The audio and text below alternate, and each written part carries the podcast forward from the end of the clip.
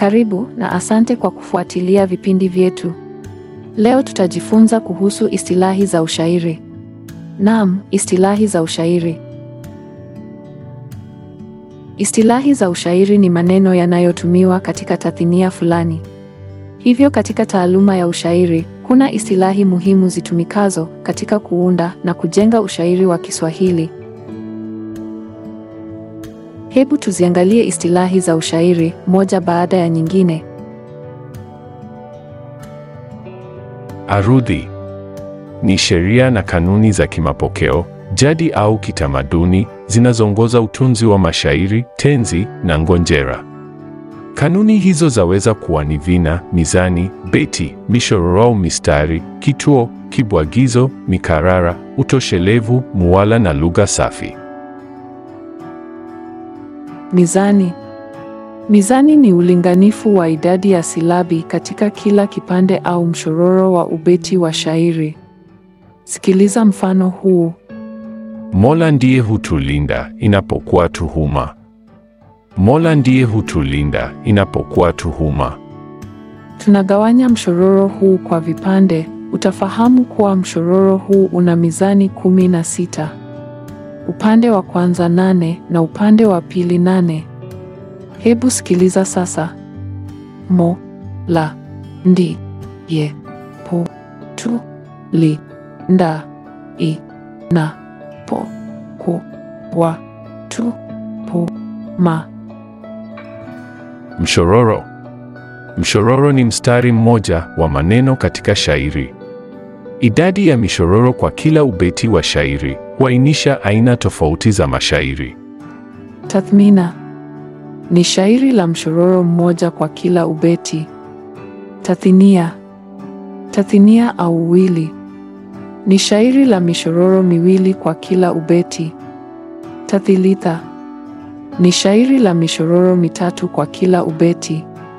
Tarbia ni shairi la mishororo minne kwa kila ubeti. Takmisa ni shairi la mishororo mitano kwa kila ubeti.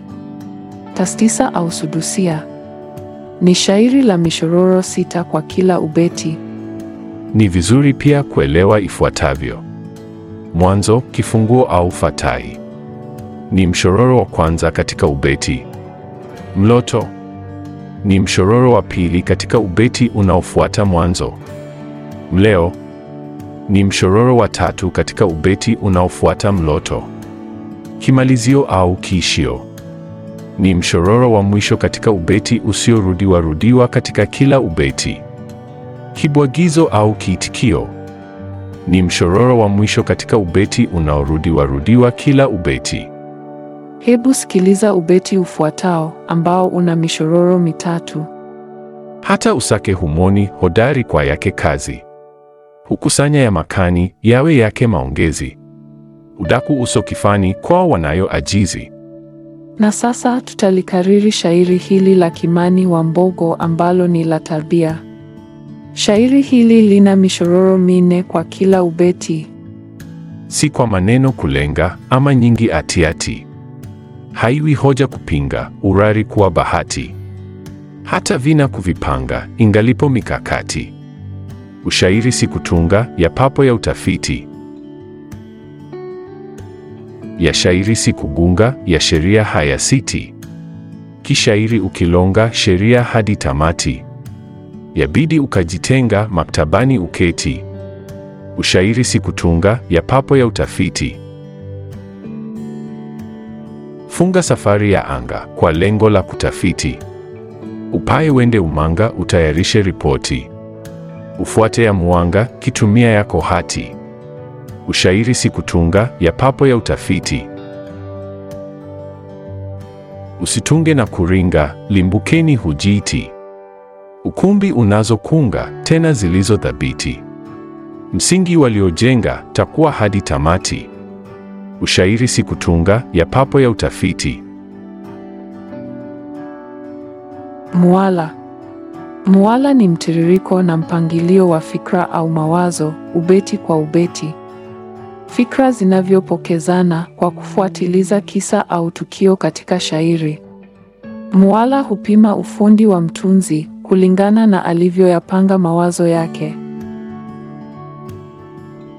Nathari. Nathari ni lugha ya riwaya ambayo si ya kishairi, bali ni maelezo tu. Lugha yenyewe hupangwa bila kutumia mpangilio au ufundi wowote wa kishairi. Nathari ni tawi moja la fasihi andishi ambalo huwa na tungo za kisanii za kubuni ambazo hutumia lugha ya kimaelezo, kimfululizo na mjazo kupasha ujumbe wa kuelimisha au kuburudisha. Mifano ni riwaya, hadithi fupi na insha. Shairi. Shairi ni mtungo wenye muundo na lugha ya kisanii na unaofuata utaratibu wa vina na mizani. Hufuata utaratibu maalum wa urari na muwala unaozingatia kanuni za utunzi wa mashairi yanayohusika. Kanuni hizo ndizo arudhi za ushairi. Ubeti. Ubeti ni kifungu cha maneno katika shairi ambacho kimepangwa kwa mishororo kadhaa. Ni fungu la mistari lenye maana kamili.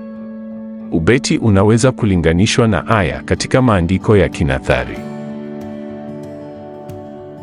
Uhakiki, tahakiki, uhariri au tahariri.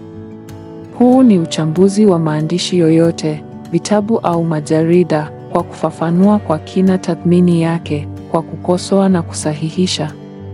Hili hufanyika kwa kudadisi mbinu zilizotumika, maudhui, lugha na ufasaha, ukweli na uongo uliomo ndani ya maandishi. Maoni hutolewa baada ya kufanya uhakiki. Urari. Urari ni mpangilio na ulingano wa mizani, mistari ya ubeti na usawa wa vina.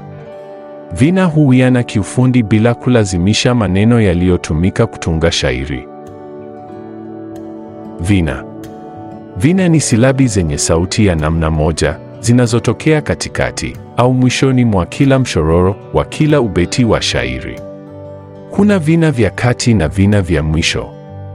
Kwa mfano, katika ubeti ufuatao, vina vya katikati ni ka, ilhali vya mwisho ni ki. Jambo litatatulika iwapo halibaniki, halikosi bainika, faraja au ladhiki. Lazima litasomeka iwapo halisemeki. Panapo moto hufuka, ishara hazifichiki. Katika mfano unaofuata, vina vya katikati ni ma na vya mwisho ni ri. Nashuhudia ghanima iliyodhaniwa shari, mawazo kuyasusuma nisije itwa bairi. Waziwazi na yasema nisidhaniwe bakari. Maotea hunawiri kushangaza mkulima. Vipande. Vipande ni sehemu za mshororo ilivyogawanywa kwa alama ya kituo. Kila kipande kina jina lake. Kipande cha kwanza huitwa ukwapi. Kipande cha pili huitwa utao. Kipande cha tatu huitwa mwandamo. Kipande cha nne huitwa ukingo. Utoshelezi. Ni lazima kila ubeti kuwa na maana inayojitosheleza au kujisimamia bila kutegemea ubeti unaotangulia au unaofuata, na kuwa na mtiririko mzuri wa habari inaelezwa. Kila ubeti ujitosheleze kamili kwa habari au ujumbe unaompa msomaji ili afahamu unamweleza nini katika ubeti ule. Halafu uendelee na ubeti mwingine ukiwa katika mtiririko wa habari yako unayoeleza, huku ukiwa mwenye kufuata mpango ule ule wa kila ubeti kujitosheleza mpaka mwisho wa shairi lako. Huu ndio utoshelezi.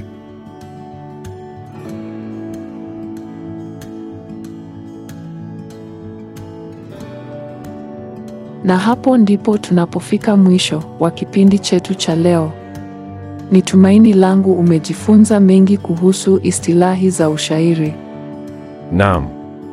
Ni kipindi kilichotayarishwa na kuelekezwa naye Kimani wa Mbogo katika mradi wa Mwanagenzi Mtafiti. Usikose kufuatilia vipindi vyetu, tukuelimishe, tukufahamishe na kukuburudisha. Hadi wakati mwingine, twakuaga kwa msemo, mpofuka ukongweni hapotewi na njia.